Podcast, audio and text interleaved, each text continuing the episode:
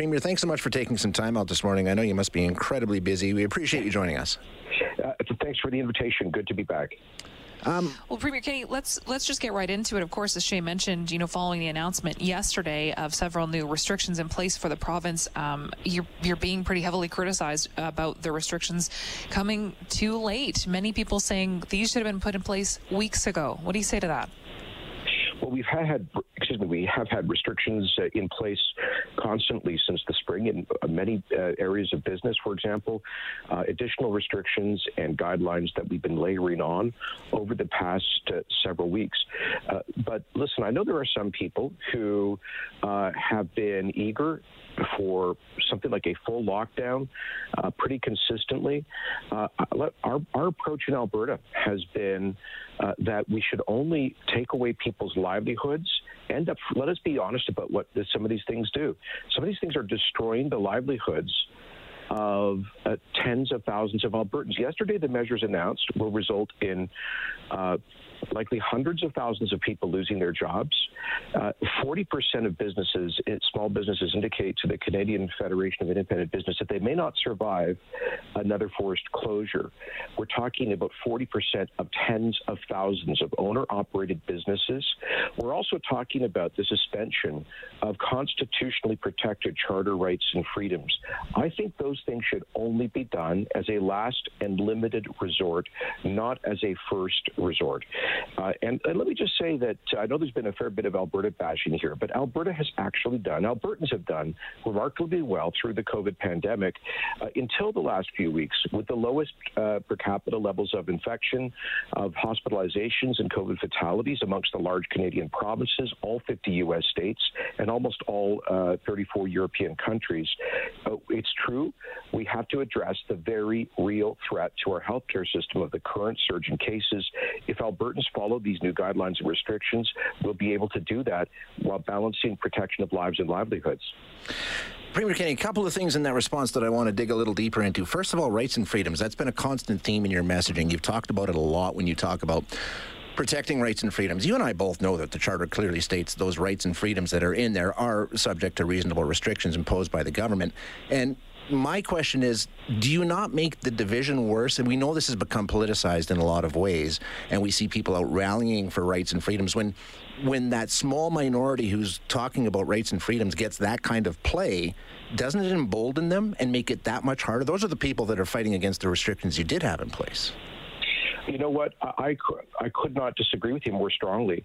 Uh, I think when uh, political leaders are ready to ab- abandon uh, fundamental rights and freedoms or violate them uh, without uh, you know, you talked about uh, Section 1, which says that uh, there can be abridgments of constitutional rights and freedoms that can be reasonably justified in a free and democratic society. What the courts have told us for 35 years in, in the history of the Canadian Charter is that such abridgments uh, must be uh, proportionate, they must, must be uh, necessary, and they must be limited. Limited abridgments. The notion that you immediately, without really much debate or reflection on it, fundamentally impair people's rights and freedoms is not the kind of society that uh, I think most Albertans want to live in. We need to be thoughtful about that and deliberate and not dismiss concerns about rights and freedoms as merely the preoccupation of, of a small minority. But it's a one in a 100 year pandemic. I mean, these are extraordinary, unforeseen and, and, and we have taken extraordinary measures, uh, you know, it, it, as we saw in the spring and as we've maintained uh, restrictions throughout. I mean, I, you're, you're apparently you're criticizing me for not having taken sufficiently robust measures earlier. Just a couple of weeks ago, we told people that it, they would be fined $1,000 if they went and visited uh, even their close friends and family members in their homes. These are extraordinary measures that we've been taking uh, on and off throughout the past uh, nine months. There's no doubt that it, this has been an extraordinary time and certainly an extraordinary difficult time to navigate for businesses. What supports or promises are in place to make sure that people are able to survive this financially? Well, yesterday we also, uh, thank you for the question, we launched uh, a significant expansion of Alberta's Small Business Relaunch Grant, which initially uh, was rolled out in, uh, I believe, June. And so this is um, a quadrupling of the uh, that support for small and medium-sized businesses who are whose operations are affected uh, by public health orders, uh, and so they can now receive, um, if they were eligible, up to twenty thousand dollars in uh, grant support from the Alberta's government if they've experienced a thirty percent revenue decline from last year, and they can go back to pre, pre sort of retrospectively in their application now until the beginning of the pandemic in, in March. In addition to a number of other programs we have deferrals on everything from WCB premiums to fees, uh, business taxes, and much more. Uh, we um, will be announcing tomorrow, by the way, a whole other set of measures for individuals who, who need to self isolate and people who might live in really dense housing situations where they can't effectively isolate at home.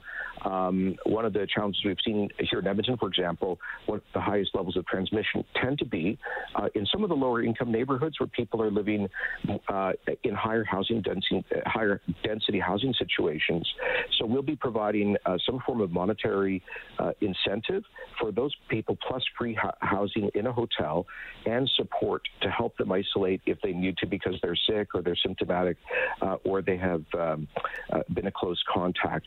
Finally, there are a number number of federal supports we'll hope to connect people to, including for small businesses and enhanced uh, um, commercial rent sub support that Alberta is participating in, and um, a, uh, an emergency loan, half of which I think is now uh, can be written off as an effective grant from the federal government. So there are a lot of supports. Not that it will be enough, sadly, to get many of the businesses affected uh, through this time, and that is what is so tragic about the situation here.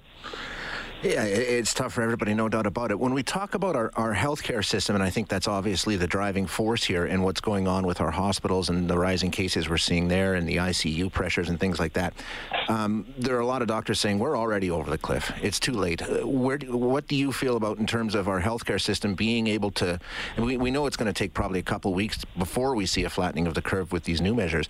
Where are we? Can our healthcare system sustain this for that long until the help arrives? Well, first of all, the uh, Alberta's health care system, we have a, a, world class system. With, the most expensive in, in Canada. And Canada, by the way, has uh, perhaps the most expensive publicly administered system in the world. So we have one of the uh, best funded systems in the world. We have the highest per capita number of doctors and nurses in Canada.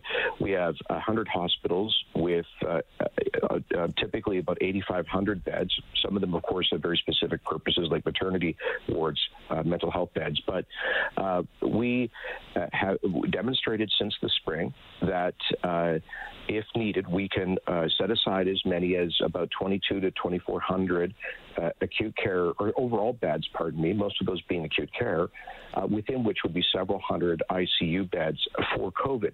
Uh, and right now we're at um, roughly uh, 650 overall beds being occupied by COVID patients um, and about 110 uh, for ICU. So we are well below the maximum capacity of the system. And don't get me wrong, uh, many of our busiest urban hospitals, our top 14 or so hospitals, are under significant stress.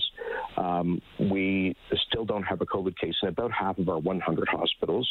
And here's, you know, we are coping with the pressure. Uh, unfortunately, the way we cope with it is uh, by postponing or canceling uh, previously scheduled non urgent surgery. That is one of the, the greatest uh, uh, compulsions for the restrictions that we made yesterday because we know that that will hurt long term the health care of those individuals, but that we are opening up additional space. Um, and uh, we, we, we have to cope with that. We have the capacity. if Albertans carefully follow these measures, uh, we will be able to see a bending of the curve uh, and maintain that capacity. I'm glad to hear you praise the healthcare system. I think that they deserve it. I think that they've worked incredibly hard. We do have a great system here, but there are going to be aspects of the pandemic response that will be heavily criticized as we look back on this. In Alberta, globally, one area that has received a lot of criticism is our efforts when it comes to contact tracing, which seem to be non existent at this. And the app that's tracked nominal number of cases. Have we just largely given up on contact tracing at this point? No, to the contrary. Uh, you know, I, I, I find this unfortunate that, again, there's been some degree of, uh, uh, I think, completely unwarranted criticism of Alberta's approach. We have had uh, the most robust contact tracing system uh, from the very beginning uh, in Canada and one of the strongest in the developed world. Um, we, it's true that that about three to four weeks ago, with the spike in cases, that we were overwhelmed and had to focus our contact tracing system on high priority populations, uh, like in nursing homes, uh, healthcare workers, um, I think in school outbreaks, and, and similar uh, vectors of transmission. Um, but we are constantly hiring more contact tracers. We've we've uh, we had 30, I believe we started with 35 contact tracers in March. We went to 850. We're now, I believe, at about 1,100. We're moving more and more the part time to full time. Uh, we're hiring and training as many as we can, uh, but but we, there's no jurisdiction that could keep up with the current volume of overall cases. But, uh, but in terms of the uh, tracing app, it is it was developed in Singapore, uh, which has one of the most effective um, uh, contact tracing and uh, COVID responses on Earth.